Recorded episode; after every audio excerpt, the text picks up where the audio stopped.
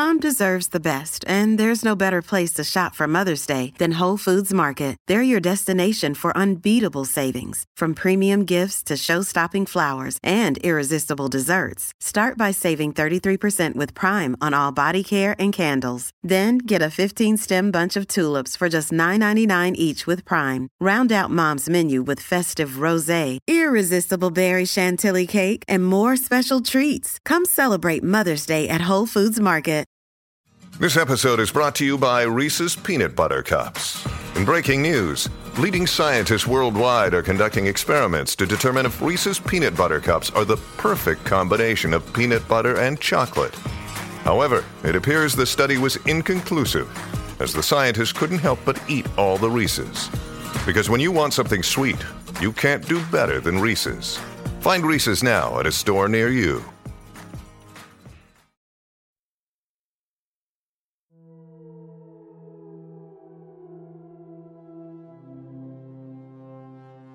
The man had grown old in the lap of luxury. In a society full of new idealism and fresh new inventions, he was one of the few remaining who'd come from old money. In his grandfather's hands, the company had been a simple 3D printing idea. It had started as a toy factory or something like that, but he couldn't be bothered with humble beginnings. Earth's soil had failed to produce edible crops when his parents had been teenagers. His father had taken over the 3D printing family business and begun producing food. Shortly after that, the dome was built to preserve the remaining life on what threatened to become a dead and crumbling rock, and his parents had quickly realized that their family business had the potential to be a fortune sitting directly in their laps. The climb to the top had been a difficult one, but the man's father had been a ruthless man, prepared to do whatever it would take to take a position of power. Soon the business was the only major producer of essential goods.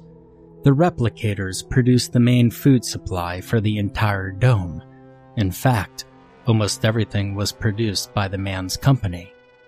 He would own the entire dome if he could lock down oxygen and water productions, but sadly, those were still too far above his technology. Now he sat at the top of one of the dome's four main support towers and surveyed the world that could one day be his personal kingdom. The dome's creators didn't waste any space. The dome's supports and columns were built of a strong titanium steel alloy discovered in the late 21st century. The center of the dome was kept open and used for growing grass and trees to produce oxygen for the inhabitants of the dome. And in fact, the entire center of the dome was a dense man-made rainforest. The curved walls and support columns were all hollow and connected by a series of catwalks and gangways. The people literally lived in the walls. And he, being one of the richest men of the 23rd century, lived and worked in the sprawling network of rooms that was at the very top of the dome. The office he sat in was comfortable and very bland. The walls were gray and the carpet was white, and the only decoration in the room or in any of his many rooms, was the view through the circle of glass set in the center of the floor, which provided him with a view of the sprawling rainforest. He loved watching the people below from this vantage point. They looked like mere insects against the backdrop of the wild tangle of plants they tended. And that's how they should look. Because they were, after all, lower life forms. A soft knock sounded, and the man glanced up from appreciating his view of humanity below him. Come in, he ordered, annoyed at being disturbed. The door swung inward silently, and a young woman dressed in a light blue dress stepped past it. Her hair was a silvery blonde and fell to her shoulders. Her eyes were storm gray and almost expressive enough to pass as human. She was short and willowy. Ah, I like your new interface upgrades, Atlanta. the man said with a note of approval.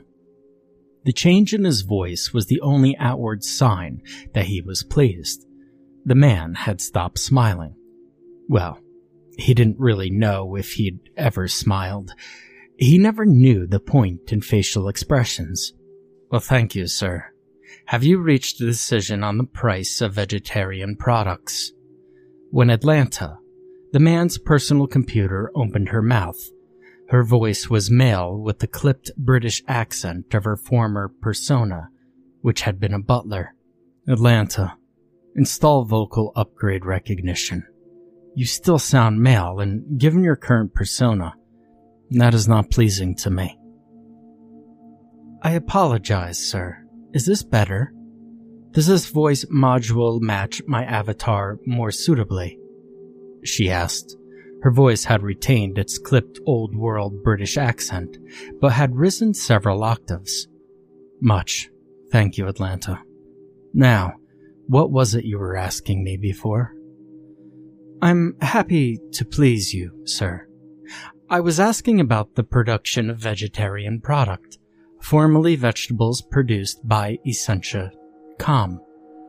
The demand has gone up and my medical sensors tell me that the population of the habitat known as the Dome are in need of the dietary benefits of the products. Atlanta, I've read the reports. What is the decision you're asking about? I'm a very busy man and I don't have time for a full report on the situation at this very moment. I apologize, sir, but your schedule is free for the next hour.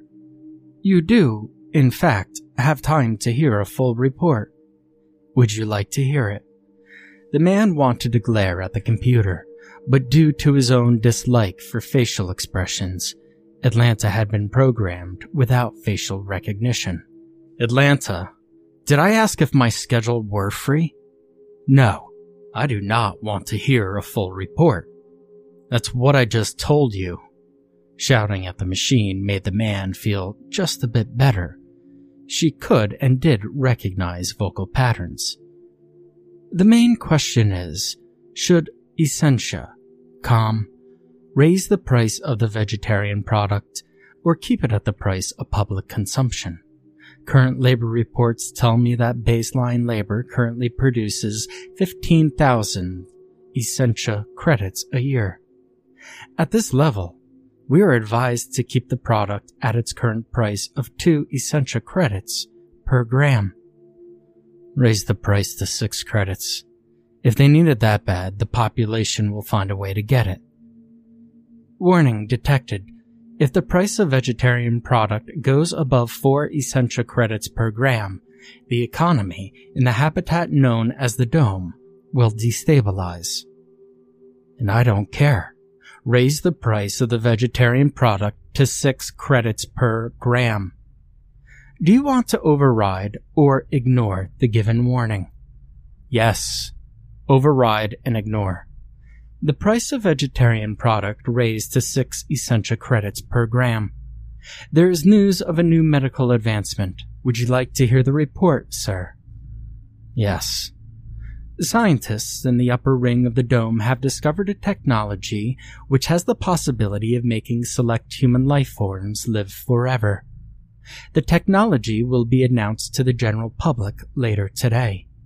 As owner of Essentia Com, and one of the richest men in the dome, I have been given instruction to allow you to hear the news before anyone else. The man sat in stunned silence for several seconds. Could this news be real? Could he, in a matter of days, be made immortal? Tell me more, Atlanta, he said finally. The technology being released deals with the transferal of circadian DNA. With a mild form of radiation and electric shock therapy, scientists have found a way to keep the cells from mutating. If a human were to be given the treatment, he or she wouldn't get any younger. However, he or she would not age physically past the date when they received the transfer. And how much will this cost? The man asked. His mind had already begun to spin with dreams of outliving most of the inhabitants of the dome. He'd be the richest man in history.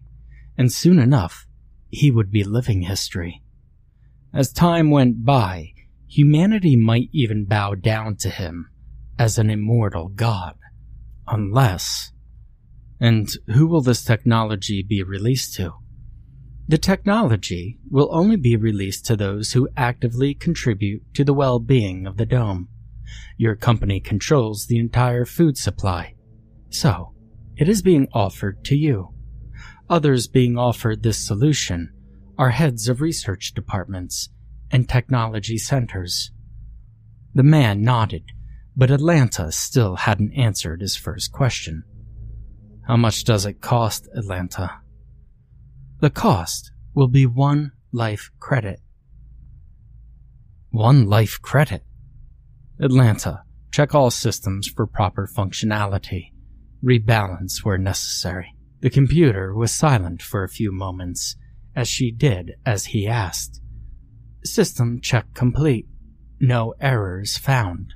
Atlanta, there's no such thing as a life credit. I control the money in the dome. I should know.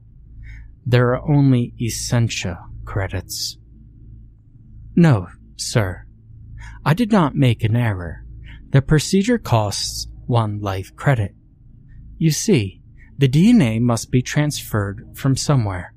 In tests, the DNA of the test subject, when hit with the radiation and electric shock therapy combination, simply mutated faster causing the aging process to speed up.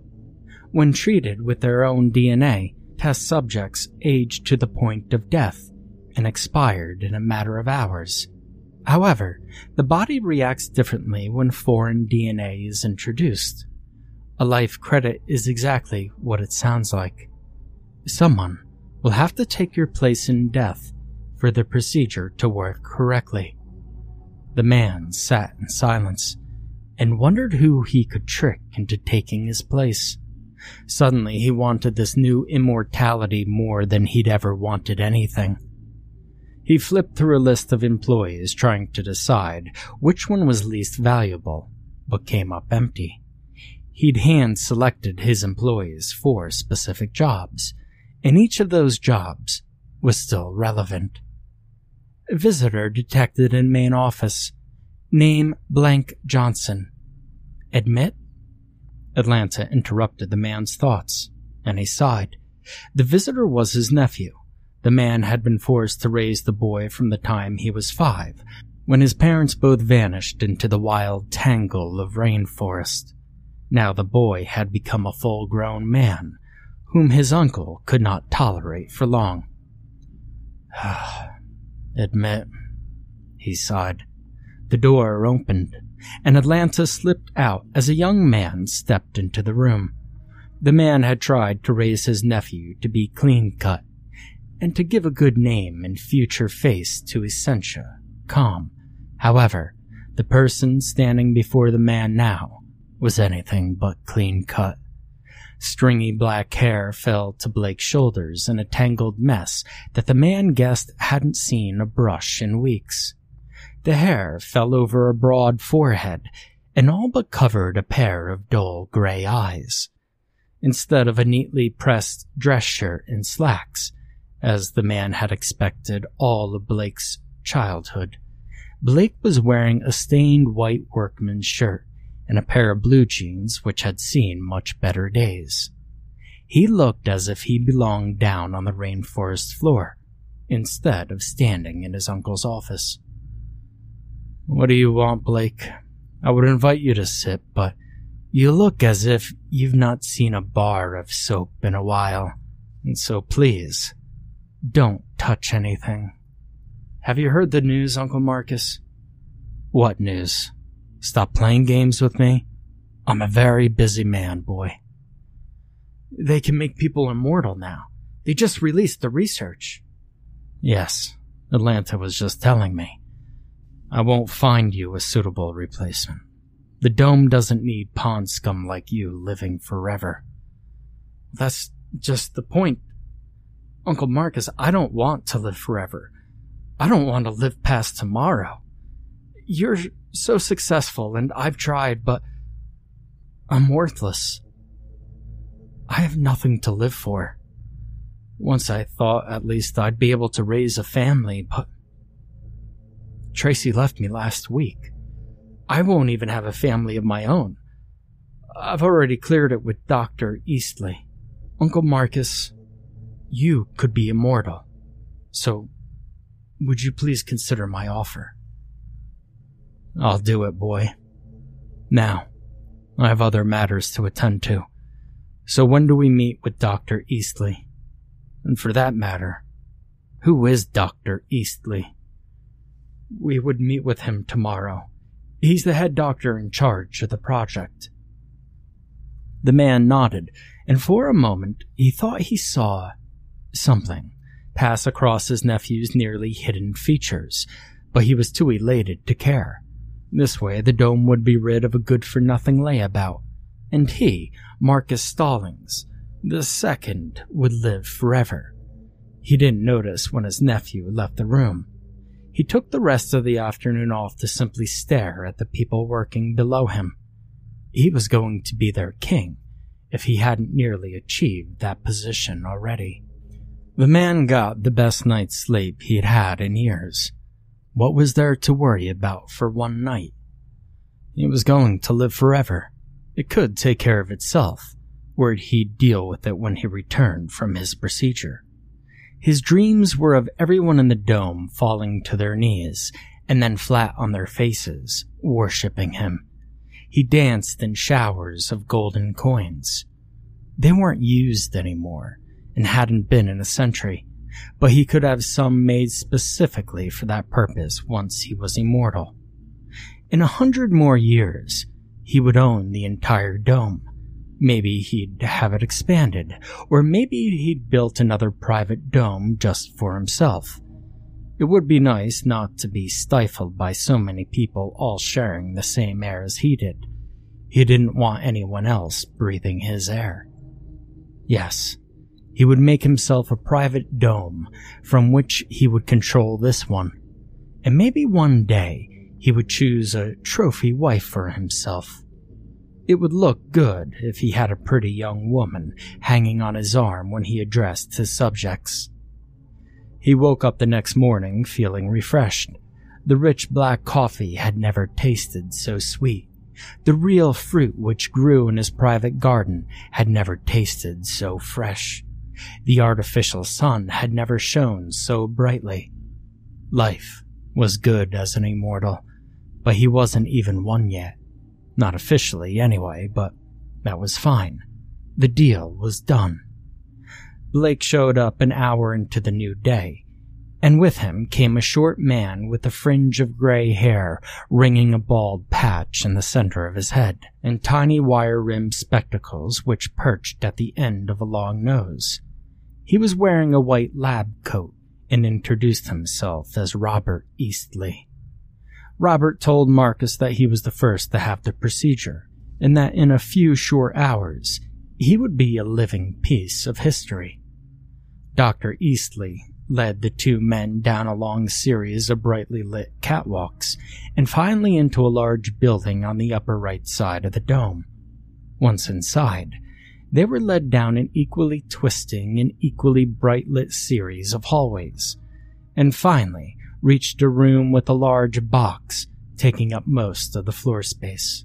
First, I will need you both to sign a few forms, and then we'll get started, Robert instructed. He handed a small digital clipboard to Marcus and then passed the similar device to Blake. Both men held their thumb to the sensor at the bottom of the clipboards and handed them back to Dr. Eastley, who nodded in approval. Okay, Mr. Stallings, I need you to step into this side of the box. There is electricity involved, so you will have to undress. Safety measures, you understand. I don't want you catching on fire. Dr. Eastley tugged on a handle, and a door slid open. The inside of the box looked something like a shower stall. Marcus stepped inside, undressed, and handed his clothing out the door to Dr. Eastley. The man nodded and helped Blake into the other side of the box before coming back to Marcus and attaching some tubes and various electrodes to his chest and head. Moments later, the door slammed shut. Okay, gentlemen, we're going to get started. Blake, I want to personally thank you for what you're doing. Dr. Eastley rambled on through a small speaker for several minutes and then fell silent. The sensation started as a tingle that could have easily been mistaken for a sleeping limb. But it didn't take long for the tingle to escalate into a fiery pain that spread across Marcus's body. He couldn't remember when he started screaming, or when the restraints had slammed down, locking him into place. All he knew was pain, and he wondered why becoming immortal had to hurt so much. Even so, it was a price he was happy to pay. The pain finally dissolved into a warm tingle again, and then faded entirely. He looked down at himself and smiled. He had done it. He was immortal. The door slid open, and Dr. Eastley reached in to manually release the restraints. Is he? It hurt to talk, and his voice came out in a weak croak, but Dr. Eastley had assured him that he would be back to normal in a couple of hours. Yes, he's dead. He smiled and stepped from the shower like box. As he did so, he caught a slightly distorted reflection of himself in the box's metal side black, stringy haired, covered gray eyes that looked exhausted from the process he'd just been through. He looked too thin, even to his own critical gaze, but that could be fixed. His uncle had been a selfish man, and he had kept his nephew as well as everyone else in a constant state of malnourishment. But that would change. He knew that his uncle hadn't wanted to leave the company to him, but he'd had no other choice. He'd have to clean up a bit and maybe cut his hair. He'd been constantly afraid that it was going to catch fire while in the procedure. But he'd been lucky, and now there was plenty of time to change his appearance. After all, thanks to his uncle's unwitting sacrifice, he was now immortal. He had bigger and better plans for Essentia Com than his uncle had ever had. In a few years, he would control all production as well as the food supply. In another hundred years, he would have the entire dome under his control. And it would stay that way for eternity. After all, he was immortal.